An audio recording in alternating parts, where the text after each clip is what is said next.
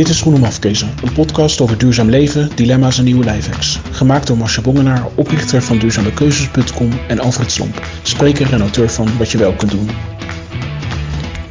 Vandaag in de podcast het duurzame jaaroverzicht, het jaar in cijfers en een terugblik op ons persoonlijk jaar.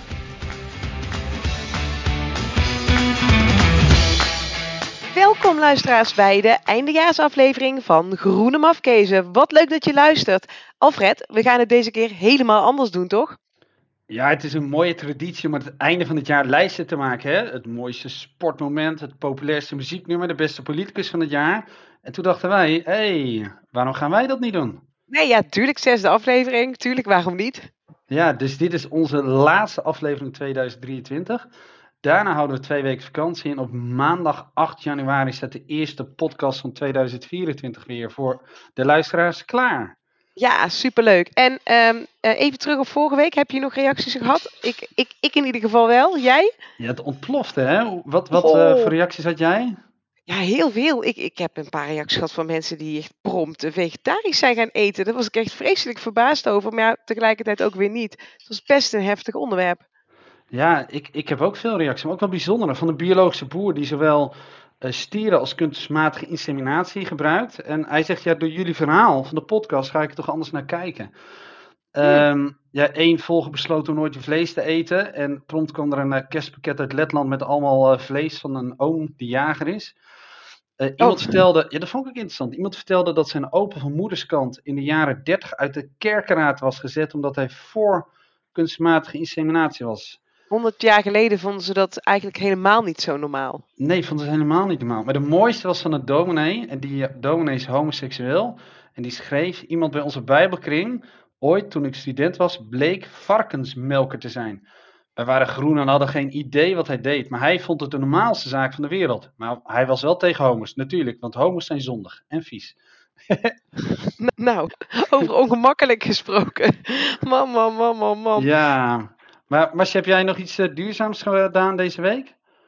Iets duurzaams. Ja, ja ik maakte natuurlijk uh, plantaardige uh, hapjes voor het kerstdiner voor de kinderen op school. pizzaatjes. en dat moest natuurlijk eigenlijk wel plantaardige kaas op, want de jongste vond een meisje in zijn klas is lactose intolerant. Dus zij zei, dan moeten, kunnen we dan kaas zonder lactose? Dus nou, dan hebben we het meteen een goede reden om het dan niet alleen uh, vegetarisch, maar ook helemaal plantaardig te doen. Want dan mag ze het wel eten. Oh ja, vond hij een hartstikke goed idee. Dus iedereen uh, dubbel feest. Oh. En heb je reacties gehad op de luisteraarsvraag, uh, Alfred? want we hebben het gehad over vuurwerk. Laat je je partner wel of geen vuurwerk afsteken je kinderen met oud en nieuw? Ja, bij mijzelf is dat niet zo'n heel groot dilemma. Bij jou wat meer. En ja, er zijn wel reacties binnengekomen. Welke reactie heb jij gehad? Nou ja, dus van alles. Want sommige mensen die vinden sowieso vuurwerk dus helemaal niks. Sommigen die zeggen nou doe mij maar buurwerk. Ik ga best wel kijken, maar alleen bij uh, de buren. Uh, uh, sommige mensen zeggen nou we doen geen vuurwerk. We doen wel mee met het traditionele kabietschieten. Um, maar best een hele hoop mensen die eigenlijk het zelf helemaal niet zo leuk vinden. Maar dan toch wel hun man en kinderen het laten doen. En zeggen, ja, zij genieten er zo van, dat ga ik dan niet, uh, daar ga ik er niet voor zitten. En, en dan de tegenhangers van mensen die echt vuurwerk haten. We hadden bijvoorbeeld een reactie, ja, echt, echt haten. Uh, reactie van Sandra op uh, Instagram en zij zegt: Ik haat vuurwerk. Ik zou het liefste zien dat het verboden wordt. Het is rotzooi. Het is slecht voor het milieu. Ik vind dat als je daar te veel, geld te veel voor hebt, dat je het beter kunt doneren. Mijn katten vinden het ook helemaal niet leuk. Die zijn constant bang. En ik raak erover prikkeld door. Van mij mogen ze het verbieden. Dus ja, uh, Sandra krijgt in ieder geval voor die reactie uh, het boek. Dat je wel kunt doen. maar de meningen zijn overduidelijk heel erg verdeeld. Wij gaan door naar het duurzame nieuws van 2023.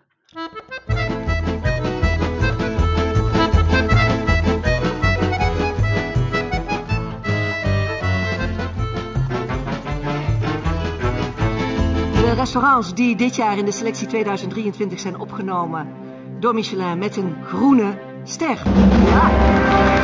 Vandaag is de derde editie van For Future Fridays. En deze dag staat in teken van het onderhouden en het verzorgen van de producten die je al hebt. Het is erop of de ronde voor Wopke Hoekstra. Is hij straks de nieuwe Nederlandse eurocommissaris? Mark het Rutte kondigt de politiek afscheid aan.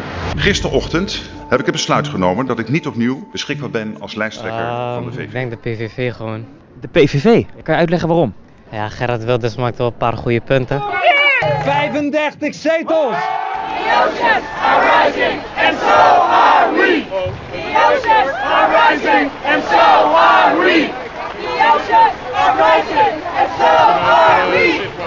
Ja, Extinction Rebellion. Ik vond 2023 ook wel echt absoluut het jaar van Extinction Rebellion. eh. Met Jij? eh, snelwegbezettingen en, en die marathon toen.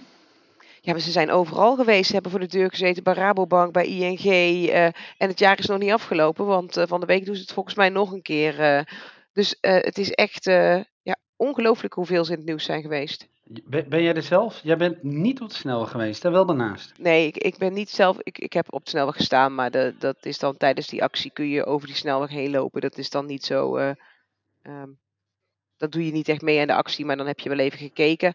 Maar ik ben daar twee keer geweest. En ehm, ja, ik was daar wel enorm van onder de indruk. De eerste keer wist ik eigenlijk niet wat ik eh, kon verwachten. Eh, ik had me erop ingesteld dat het eh, toch anders zou zijn dan een normale demonstratie. Omdat er natuurlijk wel iets gebeurt wat eigenlijk niet mag. Maar ja, de gemoedelijkheid en de, de, de solidariteit en de, en de gezelligheid eigenlijk. Dat, ja, het was echt heel bijzonder. Ik weet nog dat ik, ik was daar 9 september. Toen was het eh, warm, hè? Toen was het 30, 31 graden. Mhm. Ik weet nog dat die spuit eh, op de demonstranten gericht werd. En dat wij bij de steundemonstratie aan de andere kant van de politiebusjes riepen, spuiten ons ook even nat, weet je wel? Zo warm was het. ja, precies. Maar ik moet wel zeggen, daarna, ik zit ook in zo'n appgroep eh, of senior groep van de Christian Climate Action. Dat is de christelijke, een christelijke tak van Extinction Rebellion. En ik ben wel echt wel diep geraakt door wat ik in de weken en de maanden daarna daar langs zag komen. Hoor. Het, het- ik heb de gemoedelijke versie gezien. Bij die marathon eh, die daarna eh, gehouden werd, ja, daar heb ik beelden gezien en die mocht ik niet delen. Die waren echt, voor de veiligheid mocht, niet, niet, mocht ik die niet delen. Vond ik wel aangrijpend hoor, om de, te zien hoe de politie ingreep en hoe hard dat waterkanon spoot. En, eh, en mensen met Mm. gebroken handen en polsen en blauwe plekken door de waterstralen. Boze omstanders. Dus dit is geen. eh, ik dacht toen, nou, dit is heel gemoedelijk, is een geintje. Maar de diehard demonstranten, die weten, kennen ook de andere kant. Ja, hoe langer ze bleven zitten, hoe, hoe repressiever het toch wel gehandeld werd. Eh, ja, en dan hoor je natuurlijk om jou heen ook wel mensen zeggen: Ja, moet je maar niet met je kont op de snelweg gaan zitten. Ja, ga, ik ben het er wel mee eens, maar ga niet op de snelweg zitten. En ik, eh, ik heb het een paar keer genoemd hoor. Ik las van de zomer de biografie van Gandhi. En dat heeft mij een andere kijk gegeven op die disruptieve acties. Oh, op welke ken jij- manier? Ja, ken jij de moeder van alle disruptieve acties? Die komt bij Gandhi vandaan, de Zoutmars. Ja, ik, ja, ik heb jou eerder, met jou eerder over gehad, maar ik had er dus nog nooit van gehoord. Mijn geschiedenis over eh Gandhi, eh, de kennis daarvan is een beetje beperkt, merk ik. Ja, het begon bij mij een paar jaar geleden toen ik de film Gandhi keek. En die geeft echt een heel goed eh, inkijkje in wat er gebeurd is. We zullen de film ook in de show notes zetten. Maar laten we eerst even naar een stukje fragment daaruit luisteren. En dit is de reactie van de Britse overheersers als ze horen dat Gandhi zelf zout wil gaan halen uit de zee. Mr. Gandhi will find it takes a great deal more than a pinch of salt to bring down the British Empire. Is it all over if they arrest you now? Not if they arrest me or a thousand or ten thousand. What if they don't arrest you? What if they don't react at all? The function of a civil resistor is to provoke response. And we will continue to provoke until they respond or they change the law. Ja, de Britten die hieven dus een enorm grote belasting op zout. En ja, Gandhi die, die, die ehm, had de overtuiging dat als je op een hele respectvolle manier de wet overtreedt. ehm, en dan breng je eigenlijk door een hele kleine overtreding een onrechtvaardigheid in de samenleving aan de kaak. En ehm, hij heeft lang gezocht en hij dacht, hey, ik ga zout winnen. Dus ze hebben veel belasting op zout. Toen is hij 390 kilometer gaan lopen naar de zee. Dat heeft hij aangekondigd. En die Britten dachten, ja, we gaan die man niet veel podium geven als we hem oppakken. Laat hem maar lopen over die stoffige weggetjes. Mm. En hij is gaan lopen, zijn medestanders geloofden niet echt in, maar met elke stap sloten meer mensen erbij aan. Uiteindelijk bijeenkomst met honderdduizenden mensen. En daarna is hij uiteindelijk toch opgepakt en de mensen gingen door. En ja, dat is een van de vele acties die hij gedaan heeft om, eh, om het Britse Rijk eh, ja, eigenlijk in de ogen te kijken en te tarten. En te laten zien dat het onrechtvaardig is. En uiteindelijk zijn ze onafhankelijk geworden. En die symboliek die zie je ook bij de, bij de Extinction Rebellion terug. Hè? Want ze zitten niet ja, zomaar op de A12 op die plek. Nee, en eh, kijk, dat is het natuurlijk. Iedereen wil een veilige aarde. En eh, dat geldt natuurlijk uiteindelijk ook voor die politieagenten die eromheen staan. Die staan daar voor de veiligheid. Die staan daar om onze samenleving veilig te houden. En, ehm, ik, dus ik snap dat het botst. Kijk, ehm, die, die Extinction Rebellion activisten willen precies hetzelfde. Die willen dat wij veilig blijven. En, en, en klimaatverandering bedreigt dat ernstig. Ehm, ja, en de parallellen met Gandhi op de manier waarop zij eh, volledig geweldloos, eh, inderdaad disruptief dat doen, ja, die zijn natuurlijk wel groot. Ze zitten eh, ter hoogte van het ministerie van de Economische Zaken. Hè? Dat, is, eh, dat is natuurlijk niet eh, toevallig gekozen, die plek. Mhm. Ja, jij vertelde over die politieagenten. hè. De, de, de- er is daarna een enorme discussie geweest en ook een heel openhartig, open gesprek binnen de politie over hoe je omgaat met demonstranten waar je het eigenlijk mee eens bent. Terwijl je eigenlijk ook op moet treden en wat voor innerlijk conflict dat bij de politie weer teweeg brengt. Dus ja, ze hebben heel veel teweeg gebracht en ja, je ziet dat ook uiteindelijk bij zo'n klimaatmars waar jij ook bent geweest. Ja, zou die zoveel deelnemers hebben gehad als Extinction Rebellion niet was geweest? Nee, ik denk zeker niet. Want weet je, het maakt het natuurlijk ook veel gewoner. Heel veel mensen vinden echt wel eh, dat je op de snelweg gaan zitten, dat dat best extreem is. Eh, maar misschien vonden vorig jaar of twee jaar geleden mensen meedoen aan een klimaatactie als een protestactie ook al best wel extreem. Maar met hun acties hebben Extinction Rebellion hebben, zeg maar, de norm wel verschoven voor mijn gevoel. Waardoor meedoen met gewoon zo'n protestactie, die zeg maar gewoon aangekondigd is, waar een vergunning voor is, voor veel mensen gewoon ook heel acceptabel is. En het ook veel meer eh, normaal is om daarmee mee te lopen. Ik denk echt dat zij eh, eraan bijgedragen hebben dat het zo groot is geworden afgelopen jaar. Ik zie het bij mijn workshops. Als ik het heb over systeemverandering, dan gaan mensen in groepen uiteen, in vijf groepen. En een van die onderdelen is systeemverandering. Het afgelopen jaar is, is, ja, gaat bijna soms bijna de helft van, de, eh, van, de, van het aantal deelnemers gaat naar het onderwerp systeemverandering. Ja, En, mensen willen ik kan- echt bijdragen. Ja, en het staat echt op de kaart. En ik kan gewoon in kerkdienst eh, kan ik vragen stellen wie heeft er op de snelweg gezeten. En dan gaan de handen omhoog en eh, er wordt er zelfs geapplaudiseerd. Wonderlijk. Had dat Ja. een jaar geleden gezegd, had je niet kunnen voorstellen. Precies, precies. We gaan door, eh, Alfred, naar ons jaar in cijfers.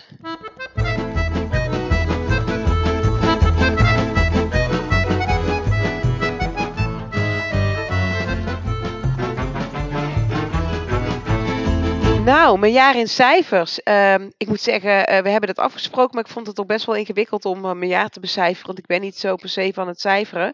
Ehm, cijfers, wij kochten acht zonnepanelen extra. We hadden er al negen. Ehm, eh, en we reden weer best wel veel auto, want we reden dit jaar naar de Pyreneeën en naar Noord-Spanje. We reden heen en terug 3000 kilometer, dat waren best wel een hoop kilometers. Dat zijn wel een beetje slechte cijfers van dit jaar.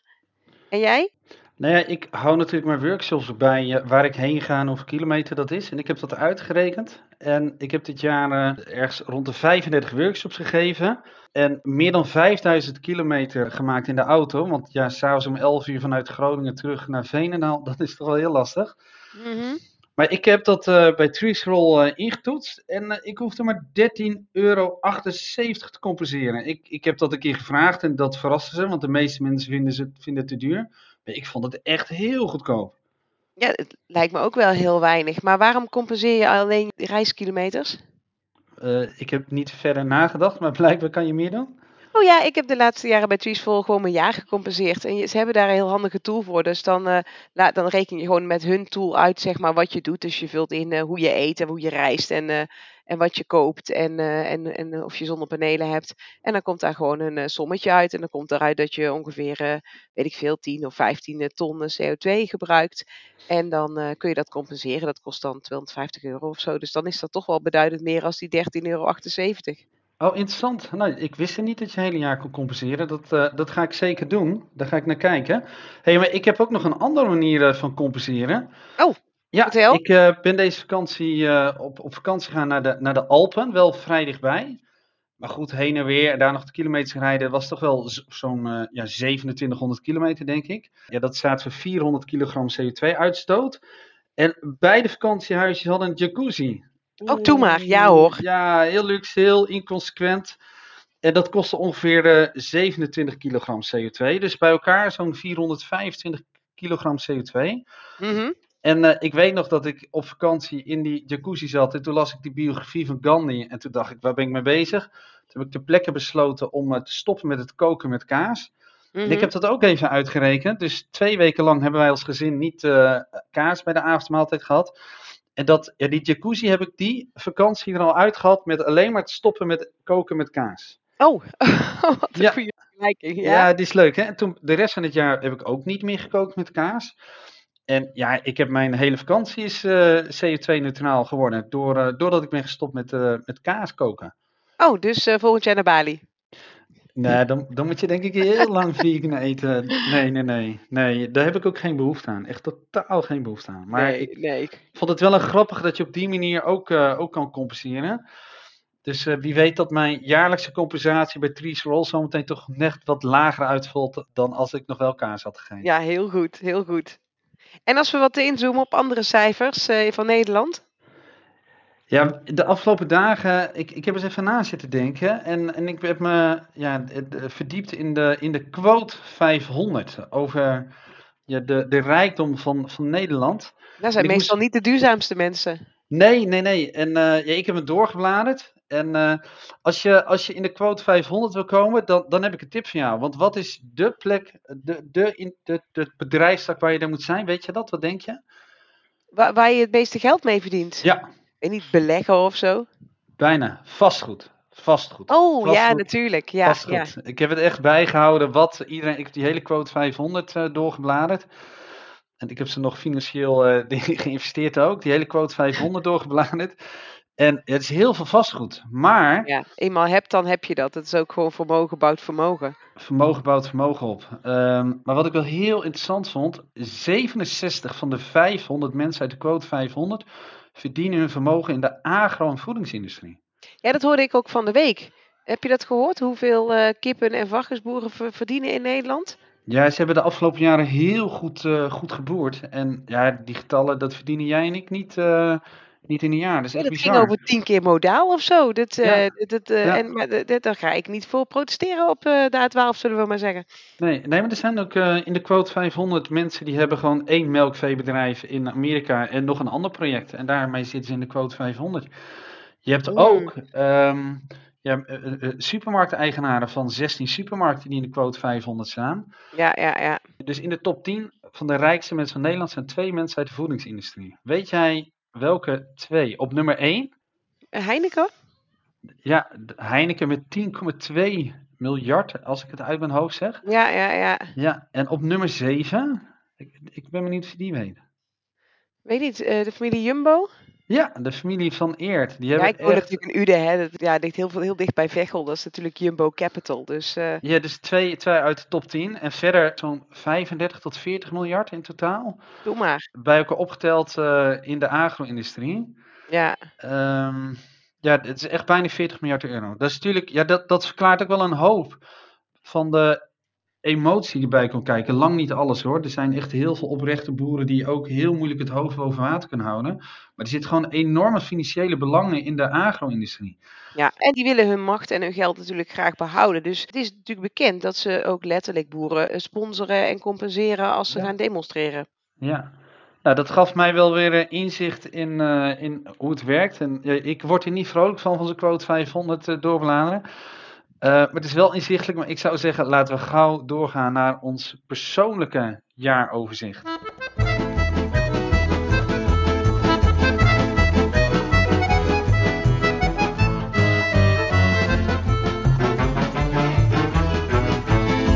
Onze eindejaarslijstje. Saul, je hebt een aantal vragen voor ons over het afgelopen jaar. Ja, de eerste vraag is: wat is de belangrijkste les die je het afgelopen jaar hebt geleerd? Nou, het is maar goed dat we deze vragen van tevoren hebben gezien, want het is best wel een moeilijke vraag, eh, vond ik. ik. Ik heb er even over na te denken en eh, het belangrijkste eigenlijk voor mij eh, vond ik dat eh, rouwen om het verlies van een leefbare aarde, dat dat, dat dat kan, dat dat normaal is en dat dat gezond is om dat te doen. Ja. Ik had van het jaar een hele mooie bijeenkomst met de klimaatgesprekken coaches, met mede-coaches, in, net voor de klimaatmars in Amsterdam. En eh, daar ging het ook over het werk van eh, Joanna Macy. Zij doet eh, training in actieve hoop Maar daar zit ook een stukje rouw bij. En ja, dat, dat raakte me echt. En dat ook het besef dat dat inderdaad ook een verdriet is wat je moet verwerken. Dat is wel iets wat ik meeneem van dit jaar. Ja, prachtig, Marcia. Ik heb er weinig aan toe te voegen. Wat ja, mijn belangrijkste les, denk ik, is hoe belangrijk het onderwerp systeemverandering is als je duurzamer wilt gaan leven. En ik heb het uitgezocht. Stel dat alle Nederlanders één dag per week vegetarisch gaan eten, dan besparen we 1 of een halve megaton CO2 per jaar. En 1 megaton is 1 miljard kilogram CO2. Dat is echt heel veel. En tegelijkertijd stoten de 10 meest vervuilende bedrijven de 10 meest vervuilende bedrijven stoten 30 megaton CO2 per jaar uit. Hmm. Dus ja, dat, dat systeemverandering, dat is onlosmakelijk verbonden met een duurzaam leven. Dat is een beetje een ongemakkelijke boodschap, maar dat hoort er echt bij. Dat is mijn uh, belangrijkste les. Ja, mooi. Er zijn niet de makkelijkste stappen om te doen, maar wel de hele belangrijke stappen die we niet moeten vergeten. Dankjewel. Heel fijn. Dan is de volgende vraag: wie of wat inspireerde je het meeste dit jaar? Nou ja, dat is eigenlijk zonder uitzondering uh, de, de groene community online.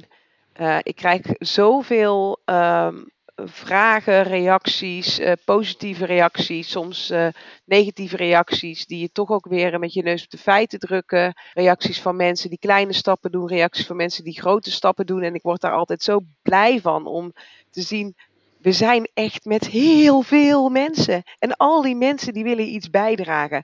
Ja, dat is echt een, uh, een bron van inspiratie en een bron van hoop. Echt super fijn. Nu werden wij vandaag beide getagd in een bericht. Uh, heb je hem gezien, Marcia, dat wij beide getagd werden in een bericht? Sorry, ik word wel eens ooit getagd. Maar over welk bericht heb je het? Van uh, Saskia van de Greenlist. Oh, ja. Ja, maar dat is ook gewoon ook een hartstikke positieve, leuke account. Ja, en wat zij deed is een aantal positieve, duurzame accounts noemen. En ja, wij behoorden tot de gelukkigen die erbij stonden. maar ze riep ook mensen op om, uh, om te taggen, hè, van als je andere accounts hebt. En misschien is het wel leuk om die in de show notes te zetten. Dat als mensen zeggen, oké, wie moet ik dan volgen? Nou, open dat bericht en je hebt meteen zo'n 50 duurzame mensen die je heel goed kan volgen. Ja, precies. Saskia van uh, thegreenlist.nl. Leuke tip. Ja. Ja, hey, wat mij uh, ja, het meest inspireerde, of wie mij het meest inspireerde, dat was mijn workshop waar jij toevallig bij was. Oh, ja, dat was in Envelop. In Velp. En er was een jonge vrouw met het syndroom van Down. En na de workshop kwam ik thuis en schreef ik op de social media: Vanavond heb ik Jezus ontmoet. Ze was ongeveer 30 jaar oud, had prachtige krullen en het syndroom van Down. Nou, dat heeft me zo diep geraakt. En ook de persoonlijke gesprekken die ik met haar had. En die leefde zo oprecht, zo open, zo eerlijk en zo positief. En toen ging het over het onderwerp systeemverandering. En iedereen analyseerde het helemaal kapot. En uh, toen vertelde zij. Toen zei ik, maar wat doen jullie er tegen? En toen bleef het stil. En toen zei zij, ja, ik ben bij de ChristenUnie-fractie geweest. En daar heb ik gewoon gevraagd. Waarom is de treinreis zo duur en de vliegreis zo goedkoop? Ja, ik vond het zo mooi. Echt tranen in mijn ogen. En wat ik helemaal tof vond, ze zei, ja, want Gertjan Segers, ja, dat is een vriend van mij. Ja, dat zei ja. ze, ja. Prachtig. Ja. Zo'n mooie vrouw. En, uh, maar inderdaad ook gewoon doen. Gewoon niet schromen, niet verlegen. Gewoon uh, een stap naar voren zetten en, en waarom vragen stellen. Waarom doen we dit eigenlijk zo? Ja, prachtig. Ja, en ik, ik heb uh, afgelopen jaar ben ik behoorlijk kritisch geweest op de ChristenUnie. Maar dit mag ook gezegd worden dat Gertjan Segers, die is gewoon bevriend met haar geraakt toen. En hij zegt, het is een waardevolle vriendin van mij. En hij gaat regelmatig spreken met haar af. En ook in die tijd dat hij fractievoorzitter was, is super druk ik denk, ja, dat mag ook wel verteld worden. Dus dat heeft mij het meeste geïnspireerd. Uh, Saul, wat is je volgende vraag voor ons? Mijn volgende vraag is, wat is het meest ontroerende moment van het afgelopen jaar? Oh, ja. Nou, we hebben het straks al gehad over Extinction Rebellion. Maar uh, ik stond, uh, ik nam bij het de tweede protest waar ik was, dat was dus op die in september waar jij ook was toen het zo warm was. Ja? Toen nam ik mijn uh, zoon mee. Die wou heel graag zelf mee. Laat ik dat even vooropstellen dat ik hem niet aan zijn haren meegesleept heb.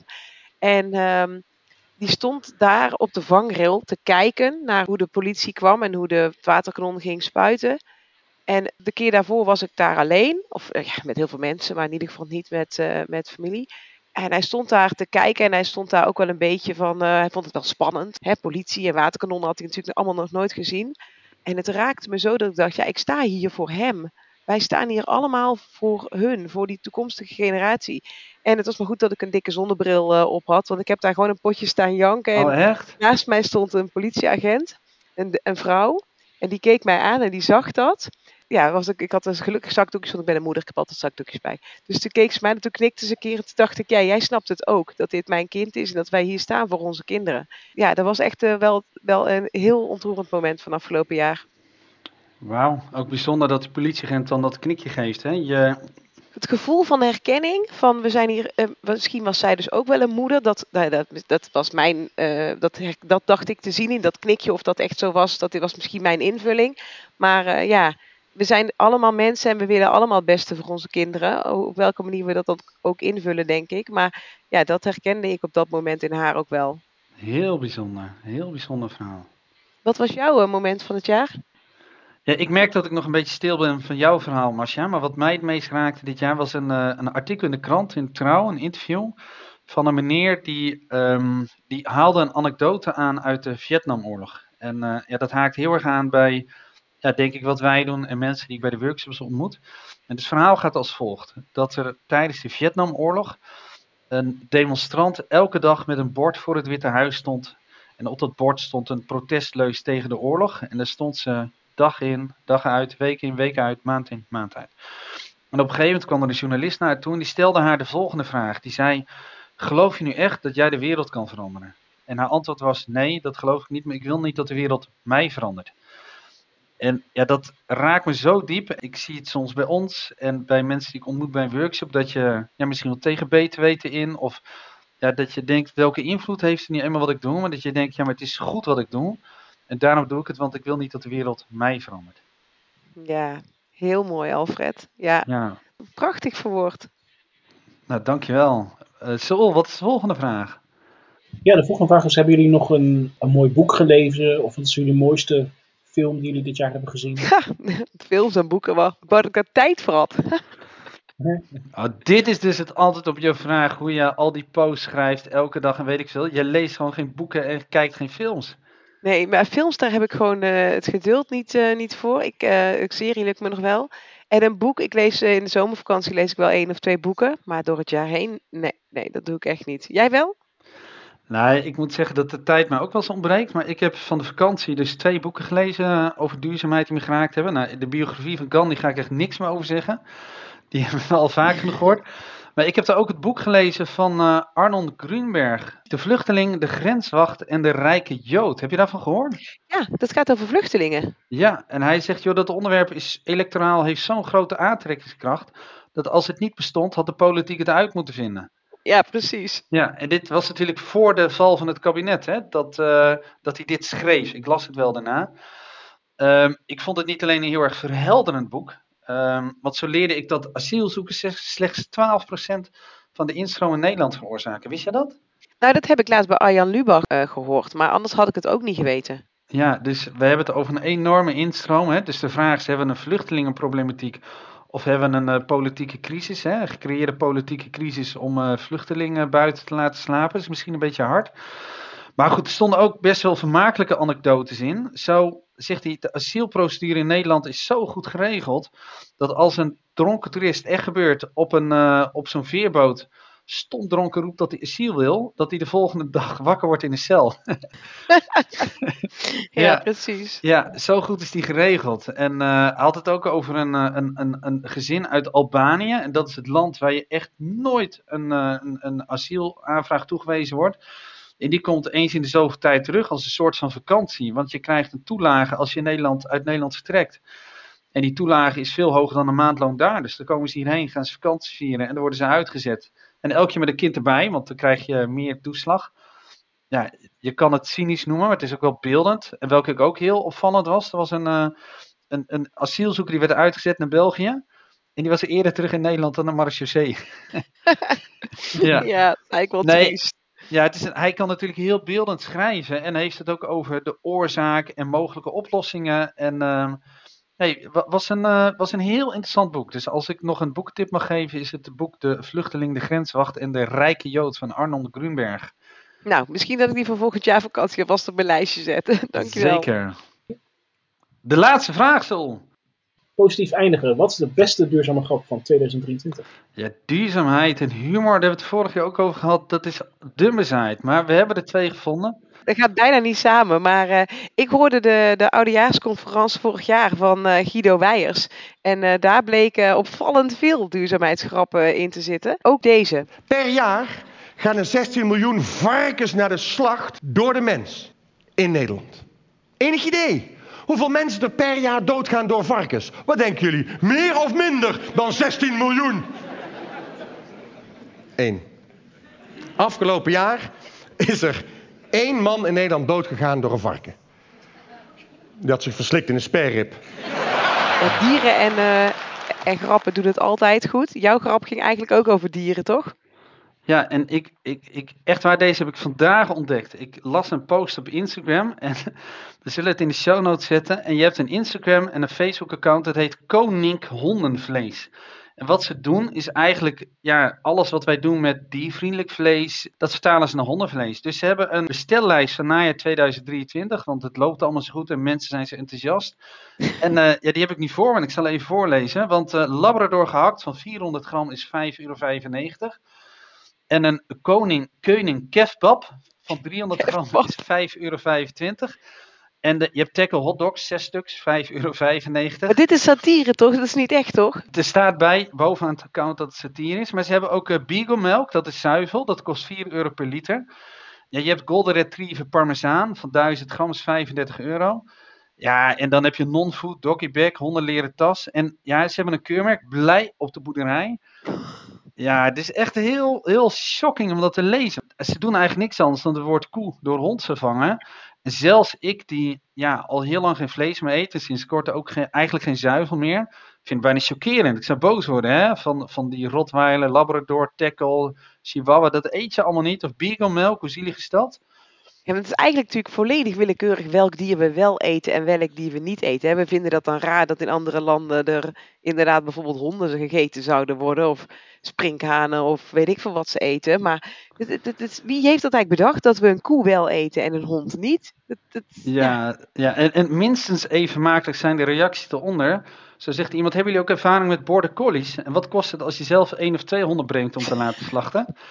En, eh, en eh, iemand zegt, eh, welke raadt u aan voor Vlaams stoofvlees? Mag bezig zijn en mooi uit elkaar vallen bij het garen. Welke hond? Oh nee! Ja, Oh. ja maar het is echt heel, ja, het is heel confronterend, maar ook wel heel, eh, heel grappig. We gaan hem in de show notes zetten. En zo eindigt deze aflevering, ja, wat ons betreft, toch met een vrolijke noot. Ja, en daarmee gaan we afronden, Alfred.